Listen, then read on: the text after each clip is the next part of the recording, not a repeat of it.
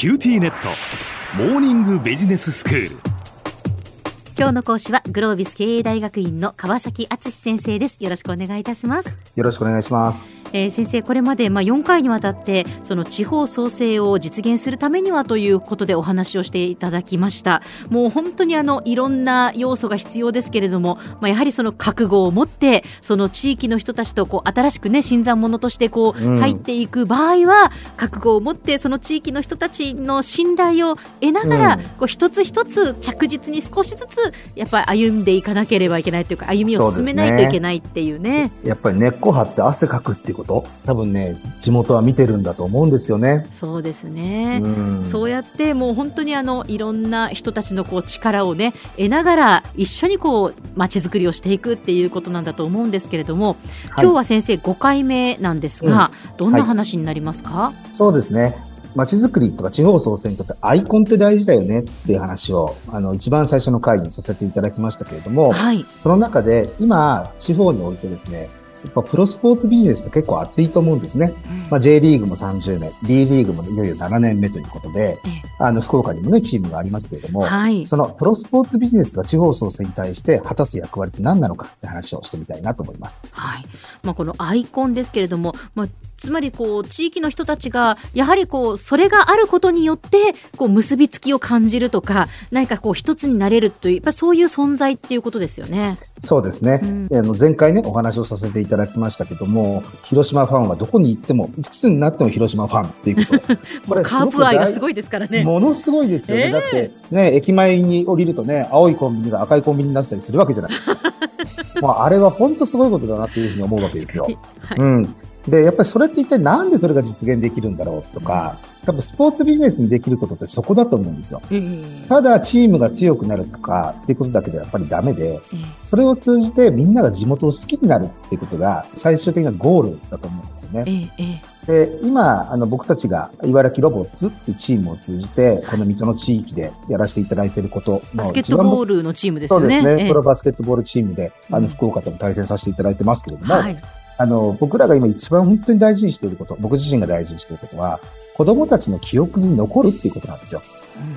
DNA の中に、この地域じゃなきゃダメなんだとか、この地域が好きなんだっていうところがあって初めて、その種が負けて初めて、どこに行ったって茨城につながってもらえる地域経済圏が出来上がっていくんだと思うんですね。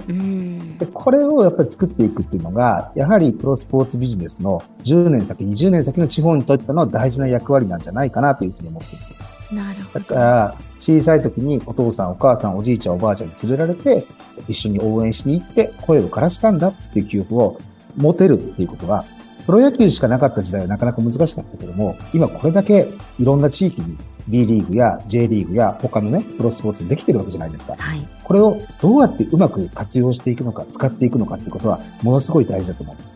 子供たちの心の中に記憶の種をまく、そして人と人とを束ねていく力っていうのがそこにはあるよねっていうふうに思いますね。そして2つ目のポイントだと思うんですけど、スポーツビジネスって偉い人とか偉くない人とか関係ないんですよ。スタジアムに行ったりアリーナに行ったりすると、今コロナだから難しくなっちゃいましたけど、声を枯らして肩を抱いて、そして応援し合ってるわけじゃないですか。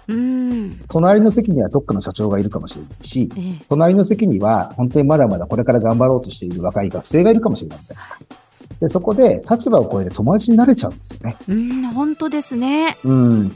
そうすると、なんかビジネスの会議室でいろんな話を聞いていろんなヒアリングをすることよりも、もっと本音が聞けたりするかもしれない。人がつながることによって新しいビジネスやいろんなチャンスが生まれていくっていうのもスポーツビジネスの現場だと思うんです。だから我々経営している側からすると、そういうところの価値みたいなものをもっともっと高めていく必要があるなというふうに思うんですね。なるほど。そして最後3つ目、壁を突破していく力っていうのはやっぱあると思っているんですよ。で結局ですね、新しいビジネスを作っていくとか、他の地域に先駆けて何かをしていくときっていうのは、やはり今まで誰もやったことがないようなことにチャレンジする機会って多いじゃないですか。そこがビジネスチャンスになるし、当然そこが先行者利益になっていくわけですよね。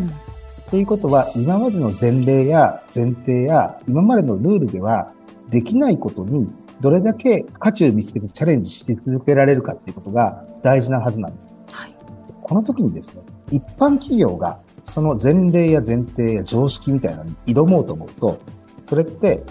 君たちの利益のためにやってるんだよねって言われてしまって、なかなかその壁ってこじ開けられないんですよ。はい。でもプロスポーツが、地域に根ざしたプロスポーツがそこにチャレンジをしようとするとですね、ちょっとだけ下駄を履かしてもらえるんです。つまり地域にとって必要なことなんだよね、このチームがやるんだから、みんながこれは応援してやっていけることなんだよね、だったらばやってみようよ、やらせてみようよっていうふうに、ちょっとだけ加速度をつけることができるのがプロスポーツの持っている強さだと僕は思ってるんです。それが地域におけるプロスポーツの価値だと思ってるんですね。ということは、プロスポーツビジネス、いろんなチーム、クラブと一緒に企業がそれこそタイアップをして社会実験的なことをやってみるとか、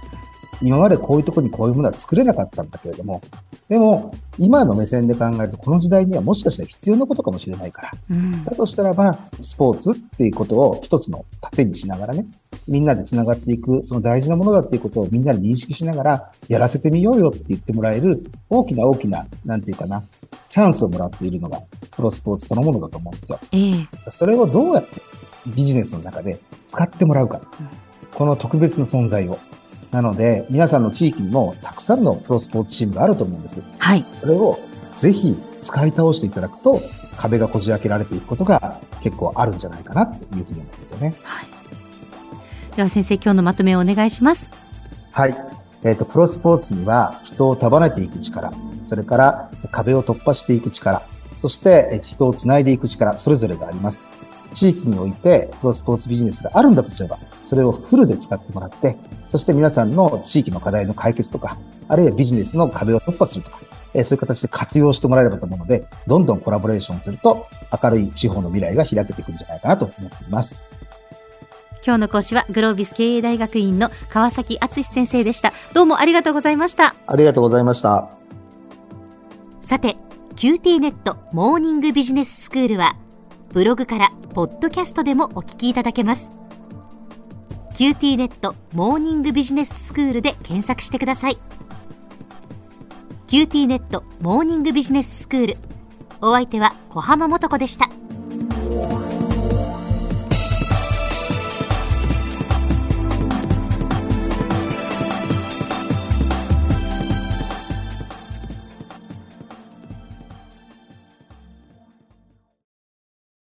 QT ネット、ビビックにしてから毎日必ず実家の父と母からビデオ電話がかかってくる。元気？って毎日だからそう変わんないよ。